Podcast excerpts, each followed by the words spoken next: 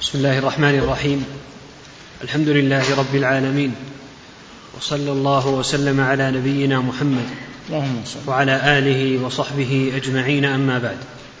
فقال المصنف رحمه الله تعالى وعن أبي سعيد رضي الله عنه مرفوعا ألا أخبركم بما هو أخ بما هو أخوف عليكم عندي من المسيح الدجال؟ قالوا بلى. قال الشرك الخفي. يقوم الرجل فيصلي فيزين صلاته لما يرى من نظر رجل. رواه أحمد. بسم الله الرحمن الرحيم. الحمد لله رب العالمين. صلى الله وسلم على نبينا محمد وعلى آله وأصحابه أجمعين. خرج النبي صلى الله عليه وسلم على أصحابه رضي الله عنهم. وهم يتذاكرون المسيح الدجال وخروجه. لأنه فتنة عظيمة إذا خرج. معه ما هو صورة الجنة وما هو صورة النار. ويأمر السماء فتمطر. ويأمر الأرض فتنبت. هذا مما أجراه الله على يده امتحانا للعباد. فمنهم من يغتر بالمسيح ويظن الدجال ويظن أنه ينفع ويضر وأنه يقدر على ما يريدون. ويدفع عنهم ما يخافون فتتعلق قلوبهم به. فيحصل منهم الكفر والشرك بالله عز وجل بسبب هذا المسيح الدجال. فتنته عظيمة. وما من نبي إلا حذر أمته من المسيح الدجال. وأشدهم تحذيرا منه محمد صلى الله عليه وسلم لأنه يخرج في في على أمته لأنه يخرج على أمة محمد فيحصل منه فتنة عظيمة. فهم يتذاكرونه من أجل الخوف منه ومن شره. فقال صلى الله عليه وسلم ألا أنبئكم بما هو أخوف عليكم عندي من المسيح الدجال؟ قالوا بلى يا رسول الله. قال الشرك الخفي. الشرك الخفي. ما هو الشرك الخفي؟ أن يقوم الرجل فيصلي ويزين صلاته لما يرى من نظر رجل إليه فهو يزين صلاته من أجل هذا الرجل الذي ينظر إليه ولا يزين صلاته تقربا إلى الله سبحانه وتعالى وهذا لا شك أنه خطير أخطر من المسيح الدجال. فعلى المسلم أن يخاف من الرياء وأن يخلص أعماله لله عز وجل. وإذا خطر خاطر عليه من الرياء يدفعه بالإيمان بالله واستحضار عظمة الله فيزول عنه بإذن الله. لكنه خطير يهلك كثيرا من هذه الأمة. فلذلك خافه النبي صلى الله عليه وسلم وحذر منه. وأثر هذا في أمة محمد صلى الله عليه وسلم حتى اشتد خوفهم منه. فجعلوا يتذاكرونه في مجالسهم من أجل التحذير منه والخوف منه.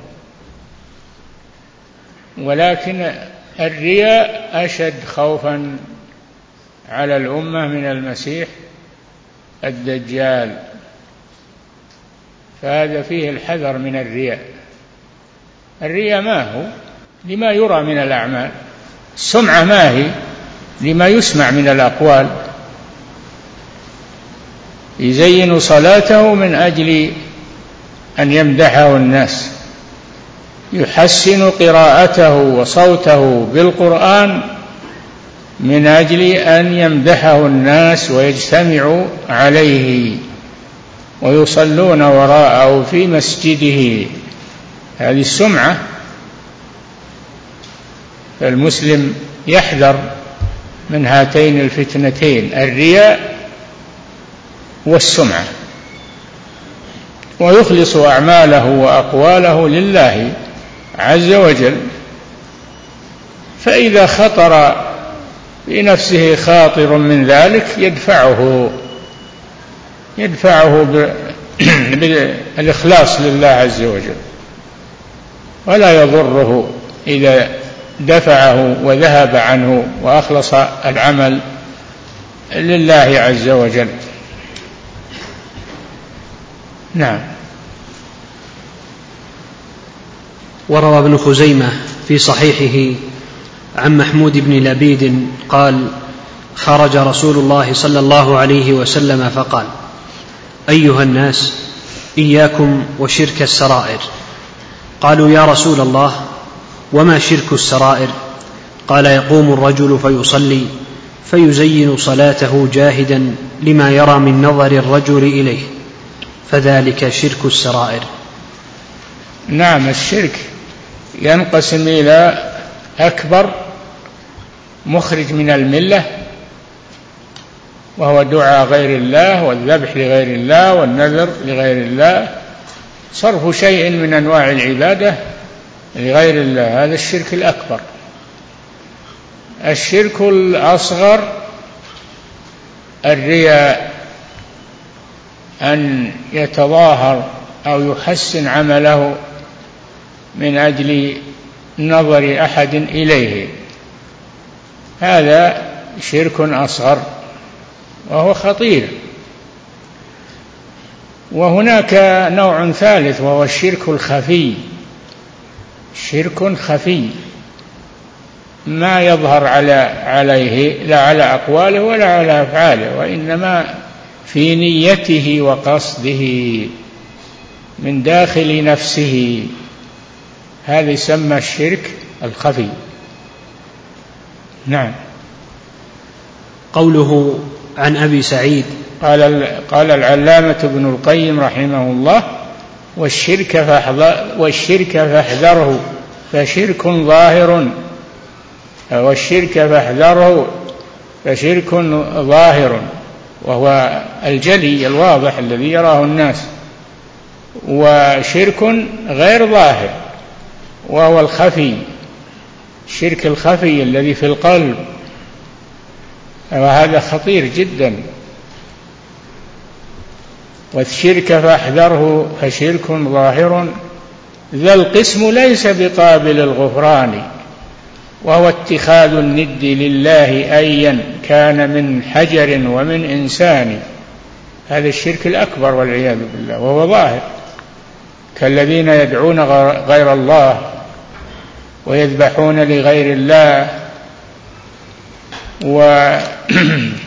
ويزورون القبور يسألون الأموات يستعيذون بهم وهذا كثير الآن في الأمصار كثير. وكانت هذه البلاد كانت هذه البلاد يكثر فيها هذا الشرك لا سيما في البوادي والأعراب. حتى من الله عليها بدعوة الشيخ المجدد الشيخ محمد بن عبد الوهاب رحمه الله. فأنقذ الله بسببه هذه البلاد. ولله الحمد تعلموا التوحيد. وصارت فيها مدارس للتوحيد في المساجد وفي غيرها وفي العهد الأخير صارت المقررات التي تدرس في المدارس من كتب التوحيد والرسائل المختصرة المفيدة العظيمة. هذا من فضل الله على هذه البلاد. ثم إن دعوته انتشرت انتشرت في خارج هذه البلاد. انتشرت في مصر انتشرت في أفريقيا انتشرت في الهند. أنصار السنة المحمدية هم على هذا الأثر ولله الحمد في كل مكان. أنصار السنة المحمدية. نعم في مصر في الشام في أفريقيا. نعم. قوله عن أبي سعيد هو الخدري وتقدم. نعم.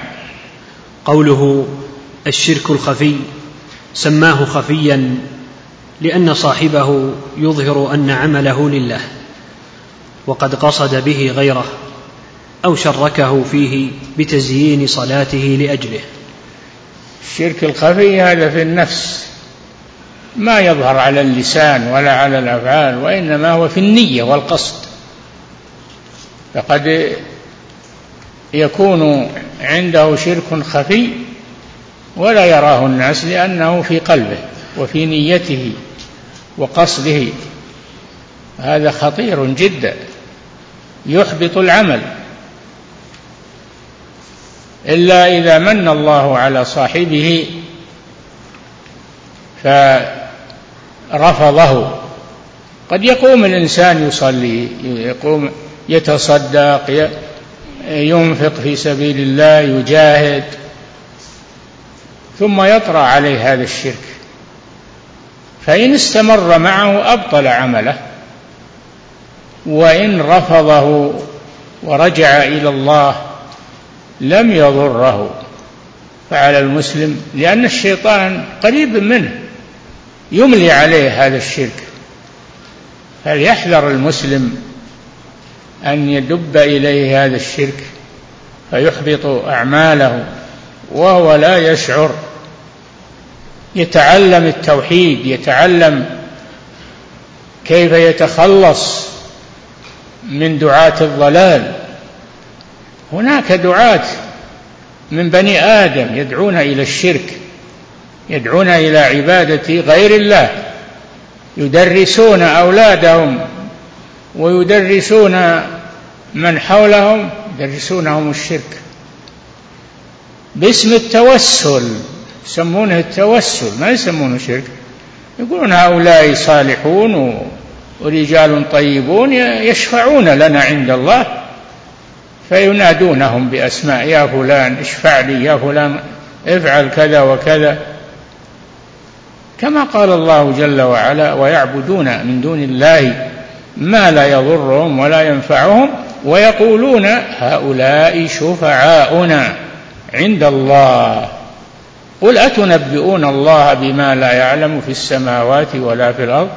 سبحانه وتعالى عما يشركون. الأمر خطير. على المسلم يتعلم التوحيد ويتعلم الشرك ويعرف الشرك. ما يقتصر على معرفة التوحيد. بل يعرف الشرك أيضا من أجل أن يتجنبه من أجل أن يبتعد عنه. نعم. وعن شداد بن أوس قال حذيفة بن اليمان رضي الله عنه صاحب رسول الله صلى الله عليه وسلم كان الناس يسألون النبي صلى الله عليه وسلم عن الخير وكنت أسأله عن الشر. مخافة أن يدركني. نعم. وعن شداد بن أوس رضي الله عنه قال كنا نعد الرياء على عهد رسول الله نعم. صلى يقول كنا نعد الرياء على عهد رسول الله صلى الله عليه وسلم الشرك الأصغر. رواه ابن أبي الدنيا في كتاب الإخلاص وابن جرير في التهذيب والطبراني والحاكم وصححه. كنا كنا نعد الرياء على عهد رسول الله صلى الله عليه وسلم الشرك الأصغر. أي نعم الرياء أن يحسن عمله من أجل الناس من أجل أن يمدحه الناس ويثنوا عليه. هذا شرك في النية والقصد لا في العمل ولا في القول.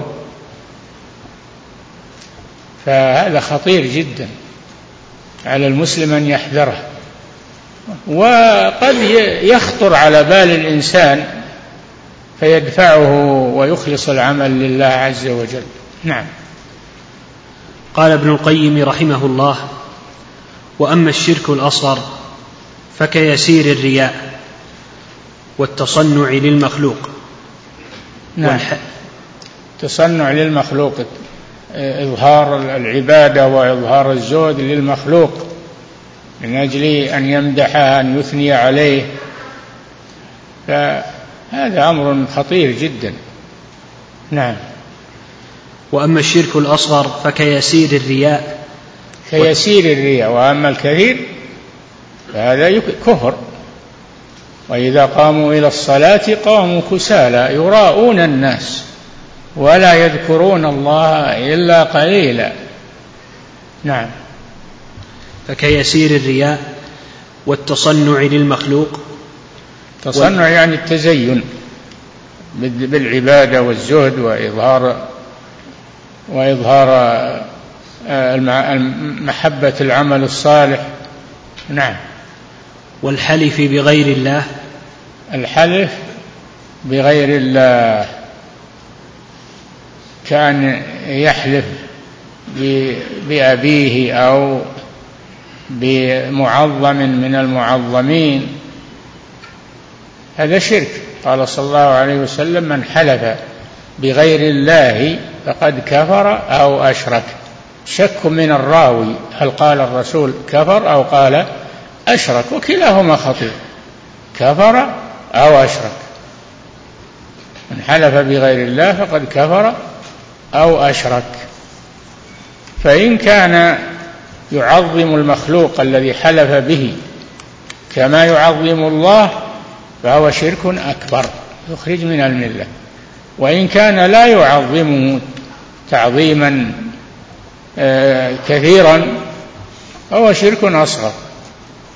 وقد يكون أصغر في البداية ثم يتطور إلى الشرك الأكبر. على المسلم أن يحذر من الشرك.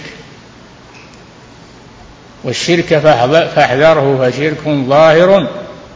ذا القسم ليس بقابل الغفران. إن الله لا يغفر أن يشرك به. وهو اتخاذ الند للرحمن أيا كان من حجر ومن إنسان. نعم. والحلف بغير الله وقول الرجل للرجل ك... كيسير الرياء. فكيسير الرياء والتصنع للمخلوق. والتصنع للمخلوق. إظهار العبادة والخوف والخشية عند الناس. يراءون الناس. ولا يذكرون الله إلا قليلا. نعم. والحلف بغير الله. فالمسلم الصادق هو هو سواء كان عند الناس أو كان خاليا ليس عنده أحد. مخلص لله عز وجل متوجه إلى الله هذا هو المؤمن الصادق. أما من كان يتصنع عند الناس إذا كانوا يرونه وإذا خلا بنفسه بارز الله بالشرك والرياء والسمعة فهذا هو الشرك المخرج من الملة. نعم. وقول الرجل للرجل ما شاء الله وشئت. كل هذه أنواع من الشرك الأصغر. يكون بالأقوال كقول الرجل لولا الله وأنت ما شاء الله وشئت. لما قال رجل للرسول صلى الله عليه وسلم ما شاء الله وشئت قال أجعلتني لله ندا قل ما شاء الله وحده. قد يكون بالأقوال يكون بال بالأعمال يكون ب يكون بالقلب والنية. نعم. وقول الرجل للرجل ما شاء الله وشئت. والواجب أن يقول ما شاء الله ثم شئت. فالمخلوق له مشيئة. قال تعالى وما تشاءون إلا أن يشاء الله. لمن شاء منكم أن يستقيم. وما تشاءون إلا أن يشاء الله رب العالمين. المخلوق له مشيئة وله إرادة. نعم. ما شاء الله وشئت وهذا من الله ومنك. وهذا من الله ومنك. يعني يعطف بالواو. الواو تقتضي التشريك. ولكن يقول ما شاء الله ثم شئت. هذا من الله ثم منك. يأتي بثم. التي تجعل المخلوق بعد الخالق. ولا تجعله مع الله. تجعله بعده. ما شاء الله ثم شئت. نعم. لولا الله ثم أنت. أو ثم فلان. إذا جاء بثم زال المحذور. لأن ثم تجعل المخلوق بعد الخالق فهي تقتضي الترتيب والتعقيب بخلاف الواو فهي لمطلق الجمع. هي لمطلق الجمع. ما شاء الله وشئت يعني يجمع مشيئة الله مع مشيئة المخلوق بالواو. والواو تقتضي الجمع والتشريك. أما ثم تقتضي الترتيب. نعم. وأنا وبالله وأنا بالله وبك. أنا بالله وبك. يقول أنا بالله ثم بك. ولا يقول أنا بالله وبك. هذا شرك. نعم. وما لي إلا الله وأنت. ما لي إلا الله وأنت. الواجب أن يقول ما لي إلا الله ثم أنت. ثم أنت. نعم. وأنا متوكل وأنا متوكل على الله وعليك. إي نعم. يعني جمع بين الله وبين المخلوق بالتوكل وتفويض الأمور. الواجب أن يقول أنا متوكل على الله ثم عليك. نعم. ولولا الله وأنت لم يكن كذا وكذا. لولا الله وأنت لم يكن كذا وكذا. هذا شرك. شرك في الأقوال. الواجب أن يقول لولا الله ثم أنت. نعم. وقد يكون هذا شركا أكبر بحسب بحسب حال قائله ومقصده. إي نعم إذا قصد أن المخلوق يساوي الخالق صار شركا أكبر. إذا لم يقصد هذا فهو شرك لفظي. شرك لفظي. يجب أن أن يتركه وأن يقول أن يأتي بالواو أو بثم. لا يأتي بالواو لأن الواو تقتضي الجمع والتشريك. يأتي بثم. لولا الله ثم أنت. ما شاء الله ثم شئت. وما أشبه ذلك. نعم. وقد يكون هذا شركا أكبر بحسب حال قائله ومقصده. انتهى. وقد يرتقي الشرك الأصغر في قوله ما لي إلا الله وأنت ما شاء الله وشئت قال يرتقي إلى الشرك الأكبر. إذا اعتقد أن المخلوق يساوي الله جل وعلا في العمل وفي تحصيل المطلوب. نعم. ولا خلاف أن الإخلاص شرط لصحة العمل وقبوله. الإخلاص شرط لصحة العمل وقبوله. بأن يكون العمل خالصا لله. هذا الذي هذا الذي ينفع العبد إذا أخلص عمله لله وأخلص نيته لله. ولا مانع أنه يعترف للمخلوق بما بذل من الأسباب ومن بحسب المخلوق ولا يسويه بالله عز وجل. يعتبره من من فعل المعروف. يقول جزاك الله خيرا وما أشبه ذلك. نعم. ولا خلاف أن الإخلاص شرط لصحة العمل وقبوله. الله جل وعلا لا يقبل من الأعمال إلا ما كان خالصا لوجهه وصوابا على سنة رسوله صلى الله عليه وسلم. خالصا صوابا. وإلا ما يقبل عند الله عز وجل. خالصا صوابا. نعم. وكذلك المتابعة. نعم. كما قال الفضيل كذلك المتابعة. متابعة للرسول صلى الله عليه وسلم. يخلص عمله لله ويتابع الرسول صلى الله عليه وسلم يعمل بالسنة ثابتة عن الرسول صلى الله عليه وسلم. ما يعمل من غير دليل من الكتاب والسنة. نعم. كما قال الفضيل بن عياض رحمه الله تعالى فضيل بن عياض هذا من خيار من خيار الصالحين. كان في الأول من قطاع الطرق. كان يقطع الطريق وينهب أموال المسافرين.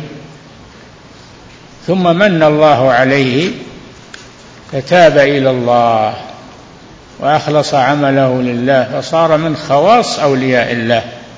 رحمه الله. نعم. قال الفضيل بن عياض رحمه الله تعالى في قوله تعالى ليبلوكم. يقولون إن إنه سبب توبته أنه تسور جدارا ليسرق فسمع قارئا يقرأ. ألم يأن للذين آمنوا أن تخشع قلوبهم لذكر الله وما نزل من الحق فأثرت فيه وتاب إلى الله وحسن عمله. نعم. قال الفضيل بن عياض رحمه الله تعالى في قوله تعالى ليبلوكم أيكم أحسن عملا. قال أخلصه وأصوبه. قيل يا أبا علي ما أخلصه وأصوبه؟ قال إن العمل إذا كان خالصا ولم يكن صوابا لم يقبل. وإذا كان صوابا ولم يكن خالصا لم يقبل حتى يكون خالصا صوابا. فالخالص ما كان لله والصواب ما كان على السنة. نعم لابد من الشرطين أن يكون خالصا لله. هذا شرط. والشرط الثاني أن يكون صوابا على سنة رسول الله صلى الله عليه وسلم. فإذا اجتمع الشرطان صح العمل. وقبل وإذا اختل شرط منهما رد الله عمله عليه. إذا كان لا يخلص النية لله وإنما يقصد الرياء يقصد طمع الدنيا ولا يقصد وجه الله بعمله عمله مردود عليه. وإذا كان خالصا لله لكنه ليس على سنة رسول الله فهو مردود أيضا وباطل. ما يقبل إلا ما كان صوابا على سنة رسول الله صلى الله عليه وسلم. نعم. وفي الحديث من الفوائد. آه قال الفضيل قال الفضيل نعم سئل قال الفضيل ما ما ما أخلصه وأصوبه. قال أخلصه أن يكون خالصا لوجه الله وأصوبه أن يكون موافقا لسنة رسول الله صلى الله عليه وسلم. نعم. وفي الحديث من الفوائد شفقة النبي صلى الله عليه وسلم على أمته ونصحه لهم. لأنه يخاف على أمته. ولهذا لما وجدهم يبحثون عن المسيح الدجال ويتذاكرونه ويتحاذرونه قال ألا أنبئكم بما هو أخوف عليكم عندي من المسيح الدجال؟ قالوا بلى يا رسول الله. قال الشرك الخفي. يقوم الرجل فيصلي فيزين صلاته لما يرى من نظر رجل إليه. نعم. شفقة النبي صلى الله عليه وسلم على أمته ونصحه لهم وأن الرياء أخوف وأن الرياء أخوف على الصالحين من فتنة المسيح الدجال. نعم لأن الصالحين لا يشركون بالله الشرك الظاهر وإنما قد يحصل لهم الشرك الخفي. الشرك الخفي تزيين الأعمال من أجل مدح الناس وثنائهم عليه. نعم. فإذا كان النبي صلى الله عليه وسلم يخافه على سادات الأولياء مع لا شك أن الصحابة سادات الأولياء. أفضل الأمة صحابة رسول الله صلى الله عليه وسلم. مع هذا النبي خافه على عليهم. خاف من الشرك الأصغر عليهم. نعم. فإذا كان النبي صلى الله عليه وسلم يخافه على سادات الأولياء مع قوة إيمانهم وعلمهم فغيرهم ممن هو دونهم بأضعاف أولى بالخوف من الشرك أصغره وأكبره. نعم. قال المصنف رحمه الله تعالى فيه مسائل. نعم. الأولى فيه يعني فيما مر في هذا الباب من الأحاديث من الآيات والأحاديث مسائل. وهذا فقه الباب هذا فقه الباب. فهذه المسائل مسائل عظيمة. نعم. الأولى تفسير آية الكهف. فمن كان يرجو لقاء ربه فليعمل عملا صالحا. الصالح ما هو؟ ما كان صوابا على سنة الرسول صلى الله عليه وسلم. هذا شرط. الشرط الثاني ولا يشرك بعبادة ربه أحدا يكون خالصا. فيجمع بين آه، الإخلاص لله والموافقة لسنة رسول الله. نعم. أحسن, أحسن الله إليكم. الثانية الأمر العظيم في رد العمل الصالح إذا دخله شيء لغير الله. نعم مسألة عظيمة جدا. أن الله يرد العمل الصالح إذا كان فيه نية لغير الله يرده الله ولا يقبله. نعم. الثالثة ذكر السبب الموجب لذلك وهو كمال الغنى. وهو؟ كمال الغنى. الغنى؟ نعم. كمال؟ الغنى. الغنى. نعم. أي نعم. الرابعة أن من الأسباب أنه تعالى خير الشركاء. نعم لأنه جل وعلا يقول أنا أغنى الشركاء عن الشرك. من عمل عملا أشرك معي فيه غيري تركته وشركه. في رواية تركته وهو للذي أشرك يعني أشركه مع الله. نعم. الخامسة خوف النبي صلى الله عليه وسلم على أصحابه من الرياء.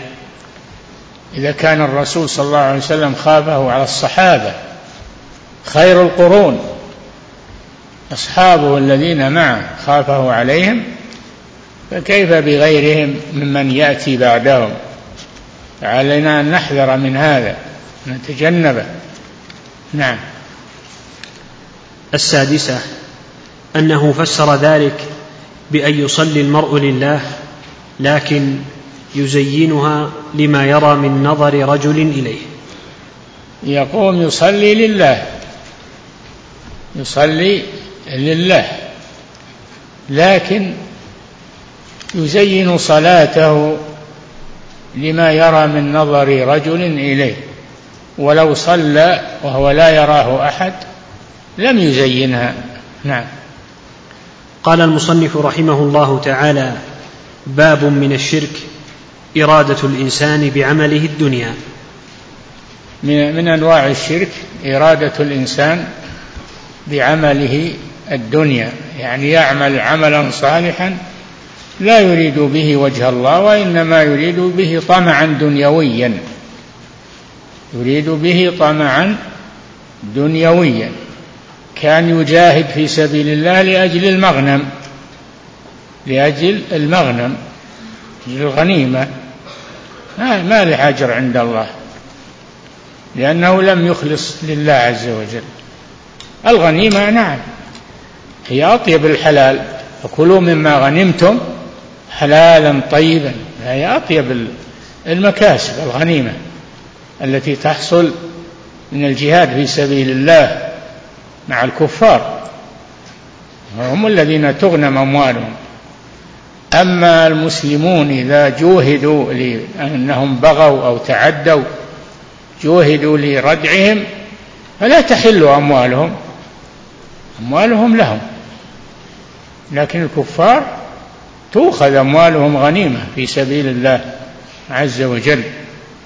فكلوا مما غنمتم حلالا طيبا. أطيب المكاسب المغانم التي تحصل من الجهاد في سبيل الله. نعم. قال الشارح رحمه الله تعالى فإن قيل فما الفرق بين هذه الترجمة وبين ترجمة الباب قبله؟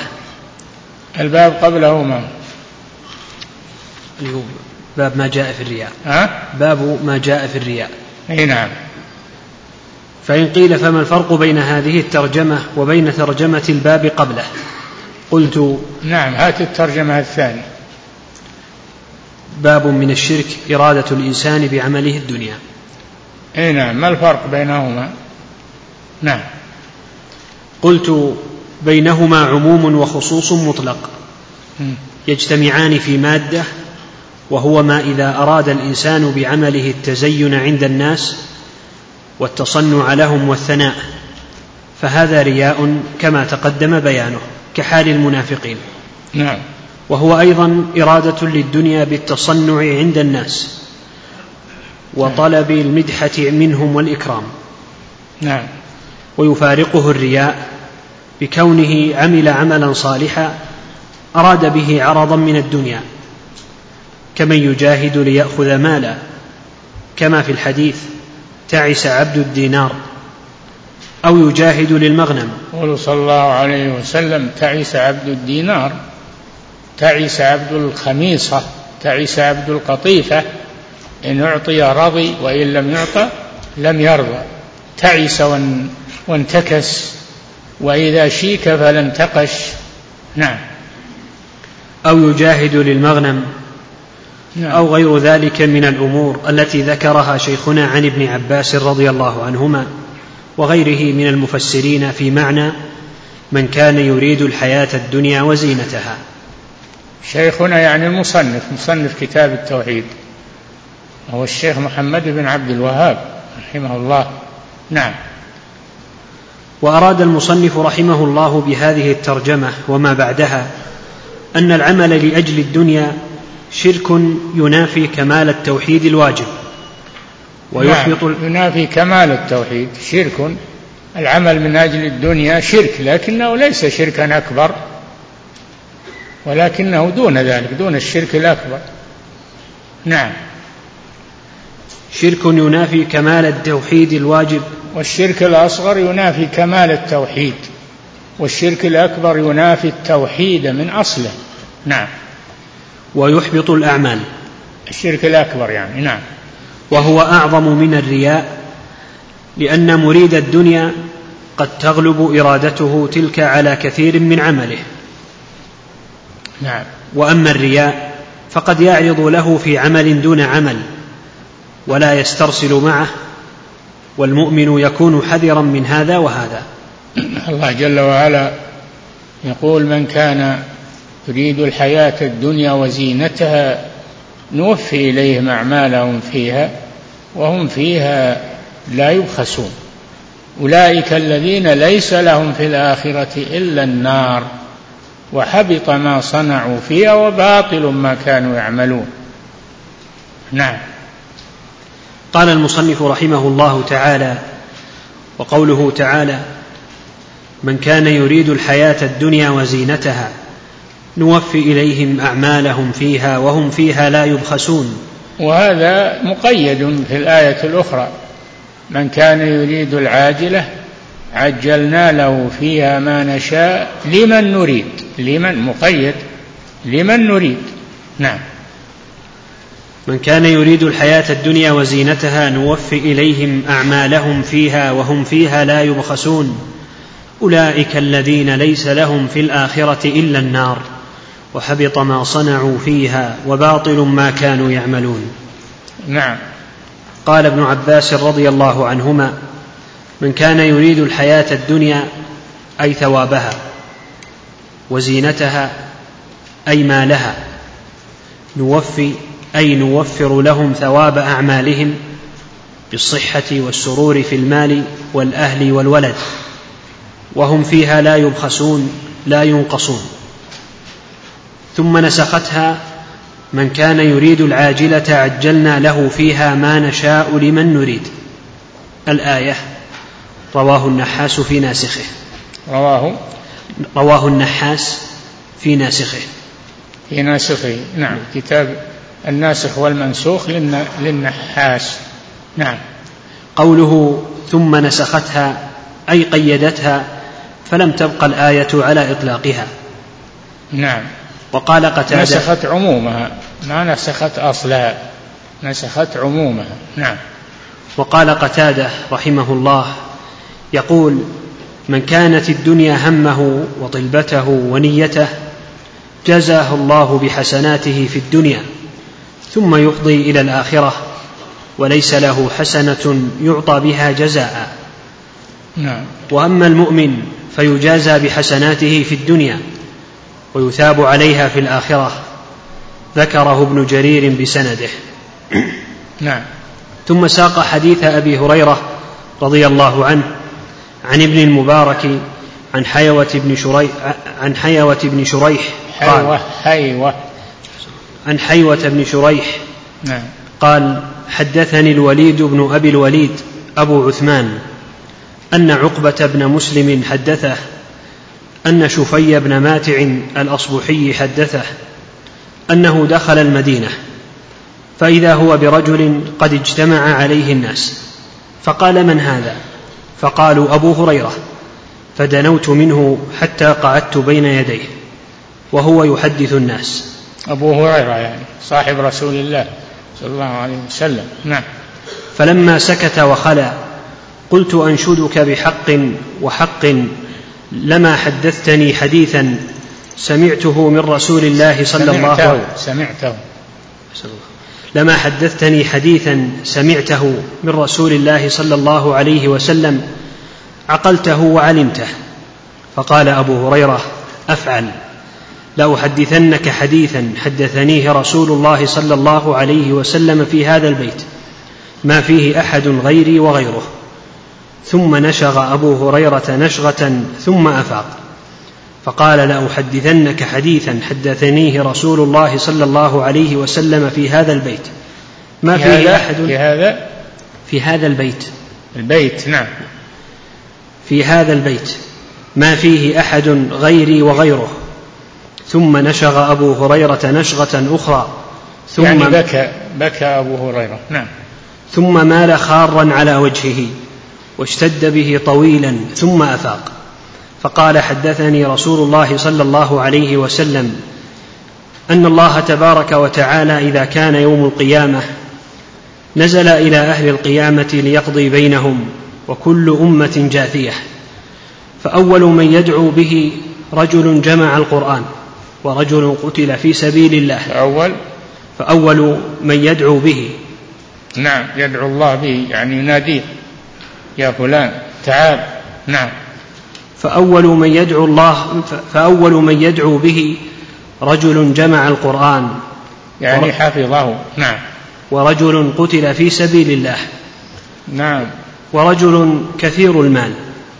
فيقول الله للقارئ ألم أعلمك ما أنزلت على رسولي؟ قال بلى يا رسول الله. ها؟ قال فيقول الله للقارئ مم. ألم أعلمك ما أنزلت على رسولي؟ قال بلى يا رب. أي نعم. قال فماذا عملت فيما علمت؟ قال كنت أقوم آناء الليل وآناء النهار فيقول الله له كذبت وتقول له الملائكة كذبت ويقول الله له بل أردت أن يقال فلان قارئ. ها ويقول الله له بل أردت أن يقال فلان قارئ. فقد أن قيل يقال فلان قارئ يعني رياء بل أردت أن يقال فلان قارئ. فقد قيل ذلك. ويؤتى بصاحب المال. فيقول الله له ألم يوسع عليك؟ حتى لم أدعك تحتاج إلى أحد. قال بلى يا رب. قال فما عملت فيما آتيت فيما آتيتك؟ قال كنت أصل الرحم وأتصدق فيقول الله له كذبت وتقول له الملائكة كذبت ويقول الله له بل أردت أن يقال فلان جواد فقد قيل ذلك. ويؤتى بالذي قتل في سبيل الله فيقال له فبماذا قتلت؟ فيقول أمرت بالجهاد في سبيلك فقاتلت حتى قتلت فيقول الله له كذبت. وتقول له الملائكة كذبت ويقول الله له بل أردت أن يقال فلان جريء وقد قيل ذلك. ثم ضرب رسول الله صلى الله عليه وسلم على ركبتي فقال يا أبا هريره أولئك أول خلق الله تسعر بهم النار يوم القيامة. نعم أول من تسعر النار يوم القيامة بعالم لم يعمل. بعلمه وبمجاهد في في سبيل الله لم يخلص نيته في الجهاد. بل يريد أن يقال هو شجاع وقد قيل وقد قيل هو شجاع هو بطل هو نعم. وقد سئل شيخنا المصنف رحمه الله عن هذه الآية فأجاب بما حاصله ذكر عن السلف فيها أنواع مما يفعله الناس اليوم ولا يعرفون معناه. فمن ذلك العمل الصالح الذي يفعله كثير من الناس ابتغاء وجه الله من صدقة وصلاة وصلة وإحسان إلى الناس وترك ظلم ونحو ذلك مما يفعله الإنسان أو يتركه خالصا لله لكنه لا يريد ثوابه في الآخرة. إنما يريد أن يجازيه أن يجازيه الله بحفظ ماله وتنميته أو حفظ أهله وعياله أو إدامة النعمة عليهم ولا همة له في طلب الجنة والهرب من النار. فهذا يعطى ثواب عمله في الدنيا. يعطى. فهذا يعطى ثواب عمله في الدنيا. نعم. وليس له في الآخرة من نصيب. وهذا النوع ذكره ابن عباس. نعم. النوع الثاني وهو أكبر من الأول وأخوف وهو الذي ذكره مجاهد في الآية أنها نزلت فيه وهو أن يعمل أعمالا صالحة ونيته رياء الناس لا طلب ثواب الآخرة. نعم. النوع الثالث أن يعمل أعمالا صالحة يقصد بها مالا. مثل أن يحج لمال يأخذه لا لله أو يهاجر لدنيا يصيبها أو امرأة يتزوجها أو يجاهد لأجل المغنم. فقد ذكر أيضا هذا النوع في تفسير هذه الآية. وكما يتعلم الرجل لأجل مدرسة أهله أو مكسبهم أو رياستهم أو يتعلم القرآن ويواظب على الصلاة لأجل وظيفة المسجد كما هو واقع كما هو واقع كثيرا. النوع الرابع أن يعمل بطاعة الله مخلصا في ذلك لله وحده لا شريك له لكنه على عمل يكفره كفرا يخرجه عن الإسلام مثل اليهود والنصارى إذا عبدوا الله أو تصدقوا أو صاموا ابتغاء وجه الله والدار الآخرة. ومثل كثير من هذه الأمة الذين فيهم كفر أو شرك أكبر يخرجهم من الإسلام بالكلية إذا أطاعوا الله طاعة خالصة يريدون بها ثواب الله في الدار الآخرة.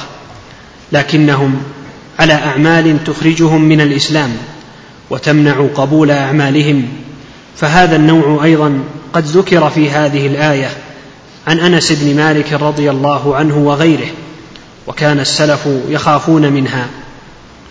يخافون من هذه الآية. من كان يريد الحياة الدنيا وزينتها نوفي إليهم أعمالهم فيها وهم فيها لا يبخسون.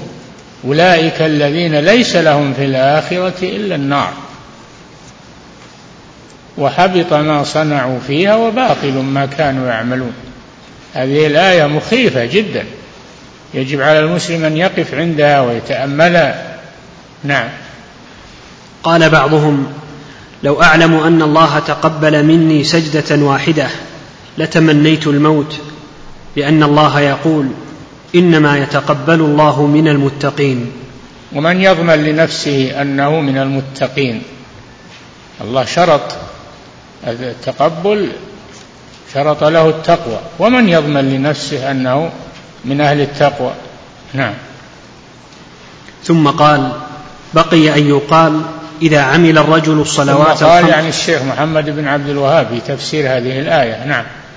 ثم قال بقي أن يقال إذا عمل الرجل الصلوات الخمس والزكاة والصوم والحج ابتغاء وجه الله طالبا ثواب الآخرة ثم بعد ذلك عمل أعمالا قاصدا بها الدنيا مثل أن يحج فرضه لله ثم يحج بعده لأجل الدنيا كما هو واقع فهو لما غلب عليه منهما. يعني اللي يغلب عليه الإخلاص لله أو يغلب عليه طمع الدنيا. نعم. وقد قال بعضهم القرآن كثيرا ما يذكر أهل الجنة الخلص وأهل النار الخلص. ويسكت عن, صائب عن صاحب الشائبتين. وهو هذا وأمثاله. انتهى. نعم. قال المصنف رحمه الله تعالى في الصحيح عن أبي هريرة رضي الله عنه قال يكفي يكفي يكفي. نقف عند هذا. نعم. الله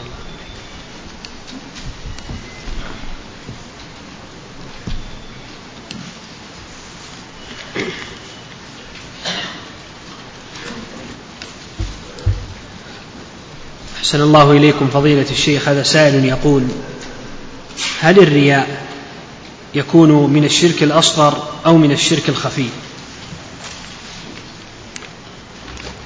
الرياء ينقسم إلى قسمين الرياء المنافقين الذين لا يريدون الثواب وإنما يريدون إرضاء الناس أو مباهاة الناس.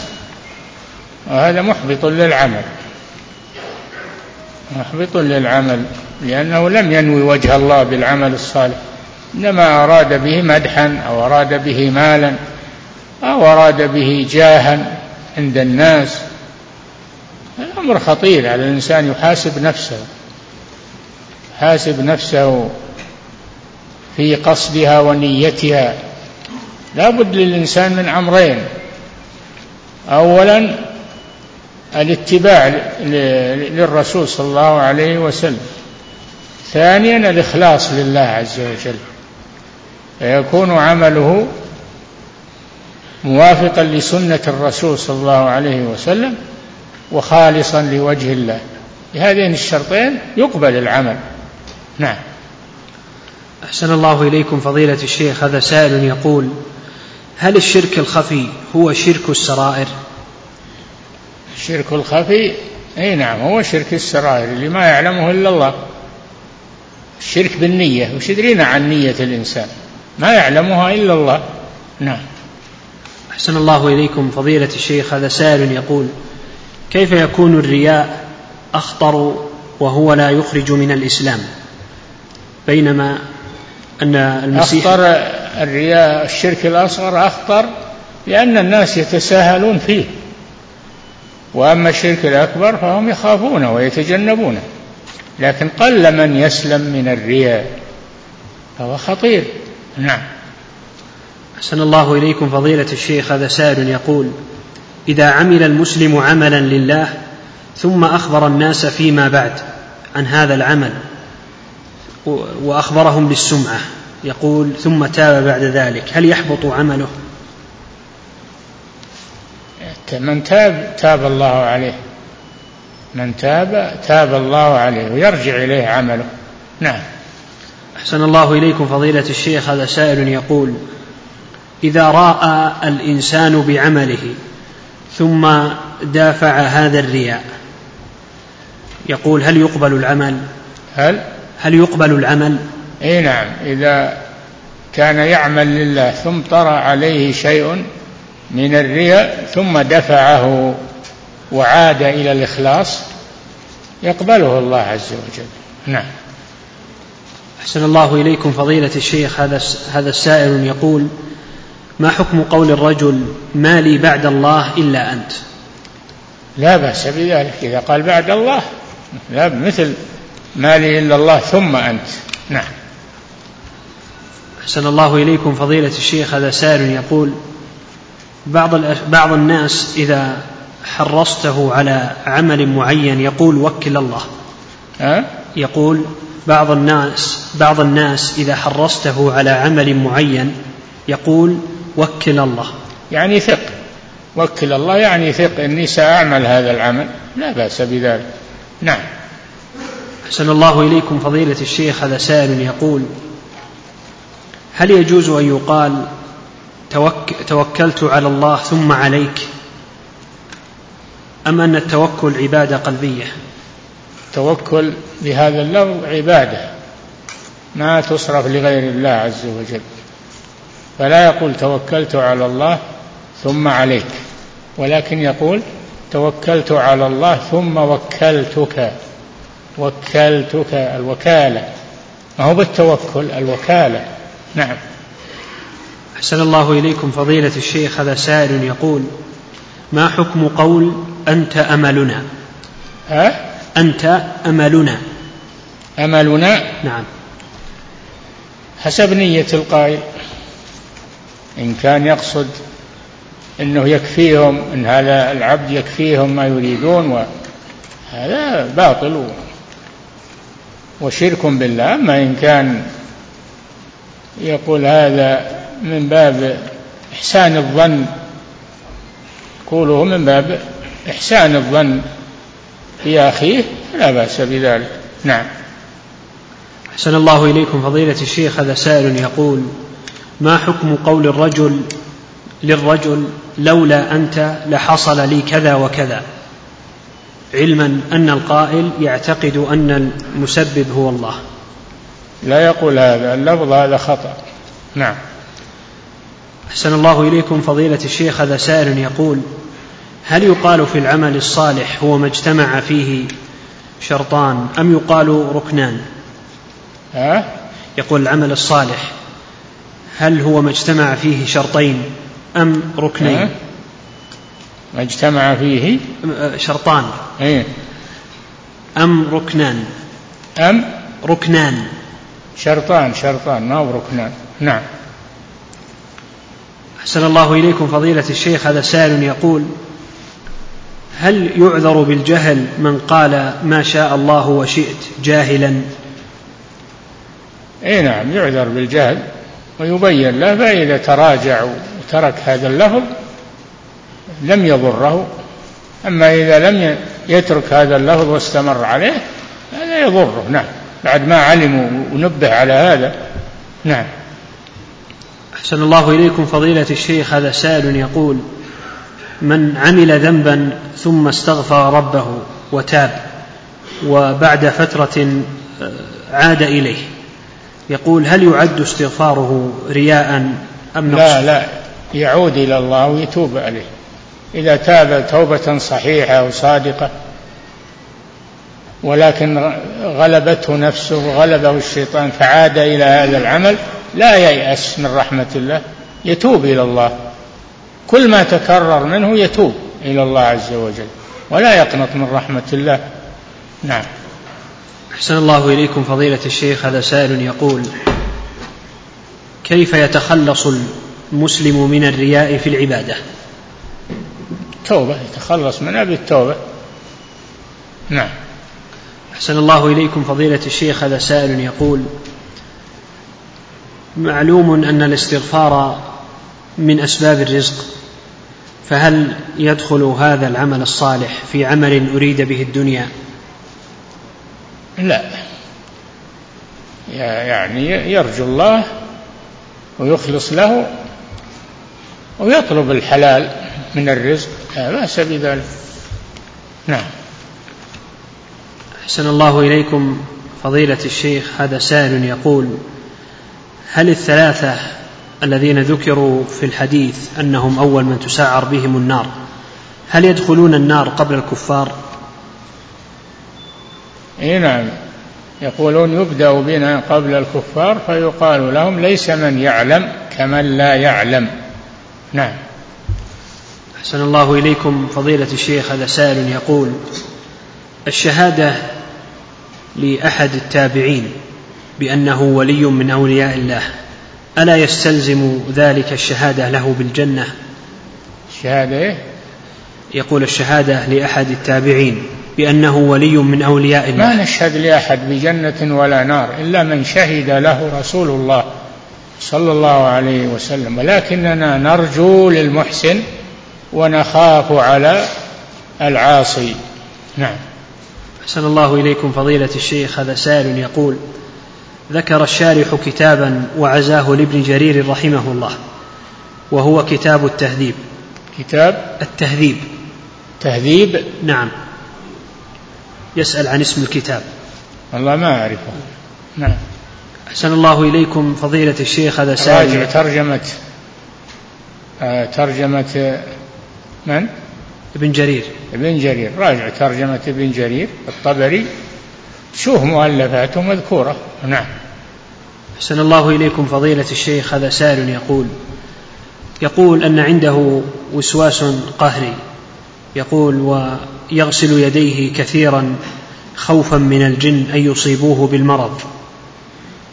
مع علمه الجازم أن المرض والعافية من الله. فهل هذا شرك؟ يترك هذا يترك هذا ويعتمد على الله توكل على الله. ويترك هذا ويتعود. إذا أحس به يستعيذ بالله من الشيطان الرجيم ويذهب عنه بإذن الله. نعم.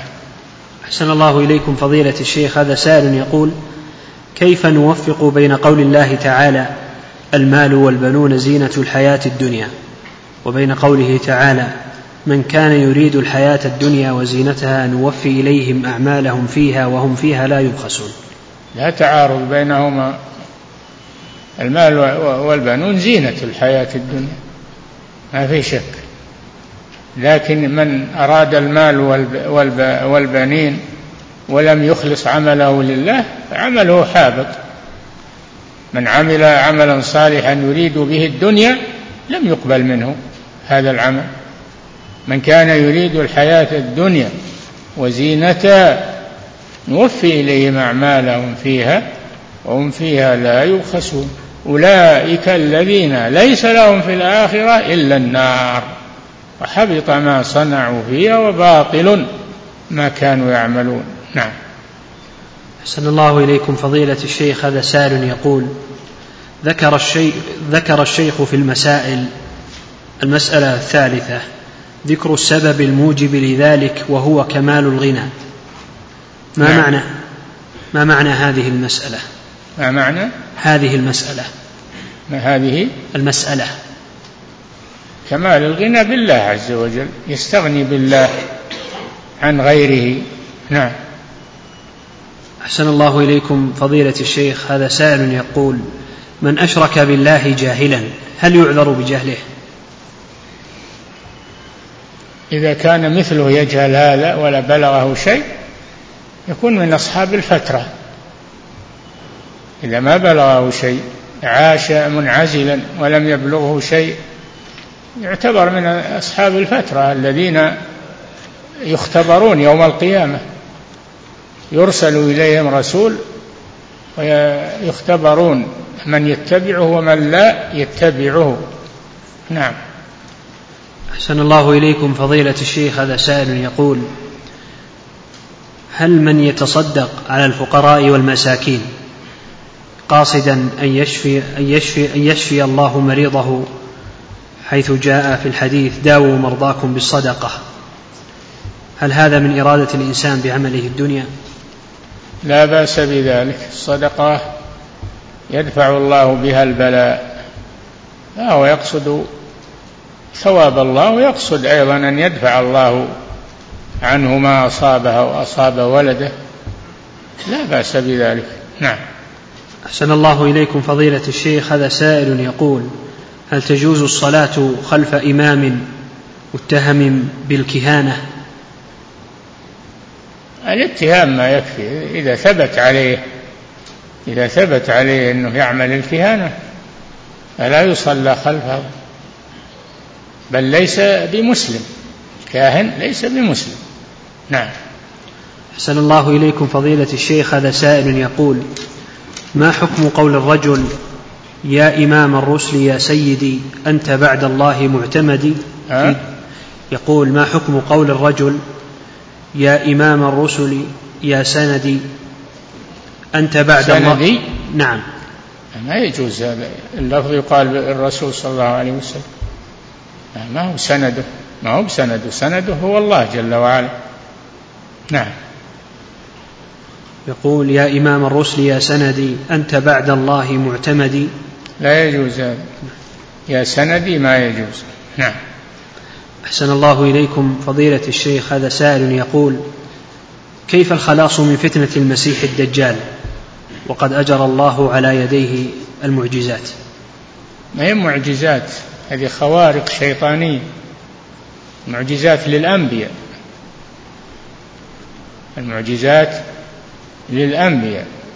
فالخارق للعادة إن جرى على يد نبي فهي معجزة. الخارق يكون معجزة لهذا النبي. وإن جرى على يد عبد صالح فهو كرامة من كرامات الأولياء. وإن جرى على يد كافر أو شيطان فهو استدراج والعياذ بالله. استدراج. نعم. أحسن الله إليكم فضيلة الشيخ هذا سائل يقول هل يؤجر الإنسان إذا وقع في البدعة بحسن نية؟ لا ما يؤجر. ولا يأثم إذا كان جاهلا لا يؤجر ولا يأثم.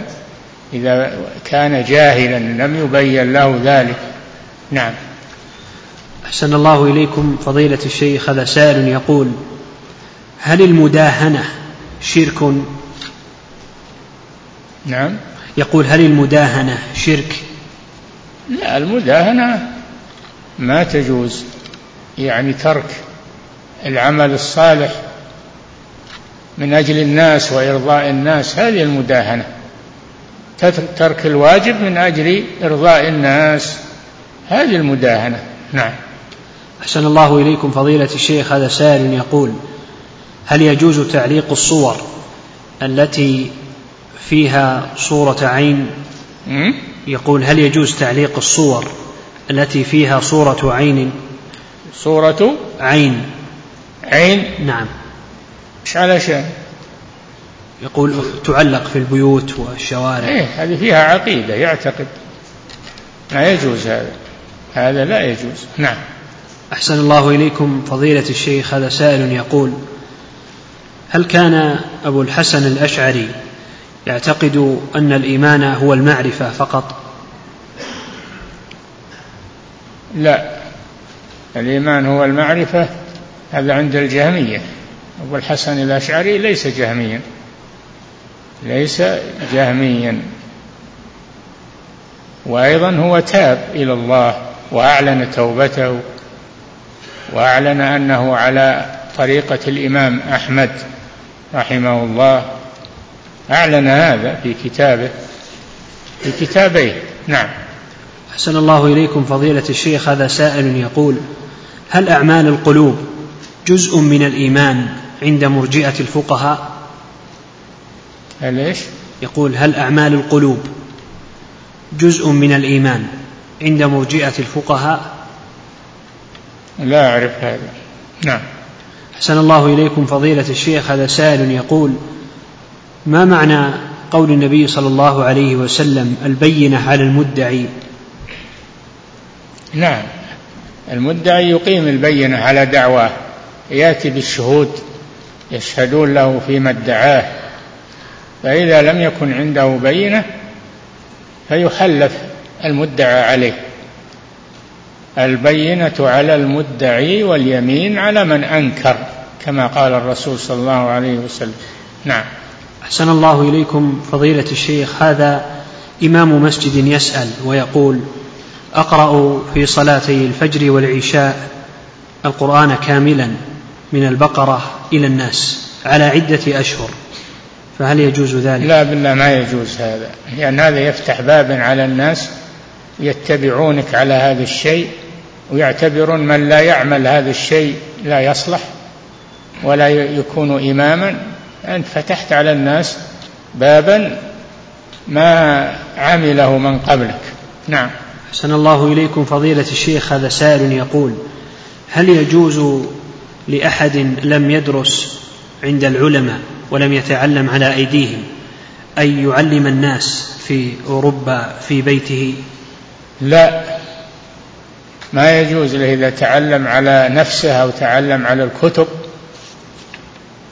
أو تعلم على الجهال لا يجوز له يعلم الناس. لابد يأخذ العلم عن العلماء. يأخذ العلم عن العلماء. ما يأخذه من الكتب أو يأخذه من غير العلماء المعتبرين. نعم. انتهى. والله تعالى أعلم وصلى الله وسلم على نبينا محمد وآله وأصحابه أجمعين.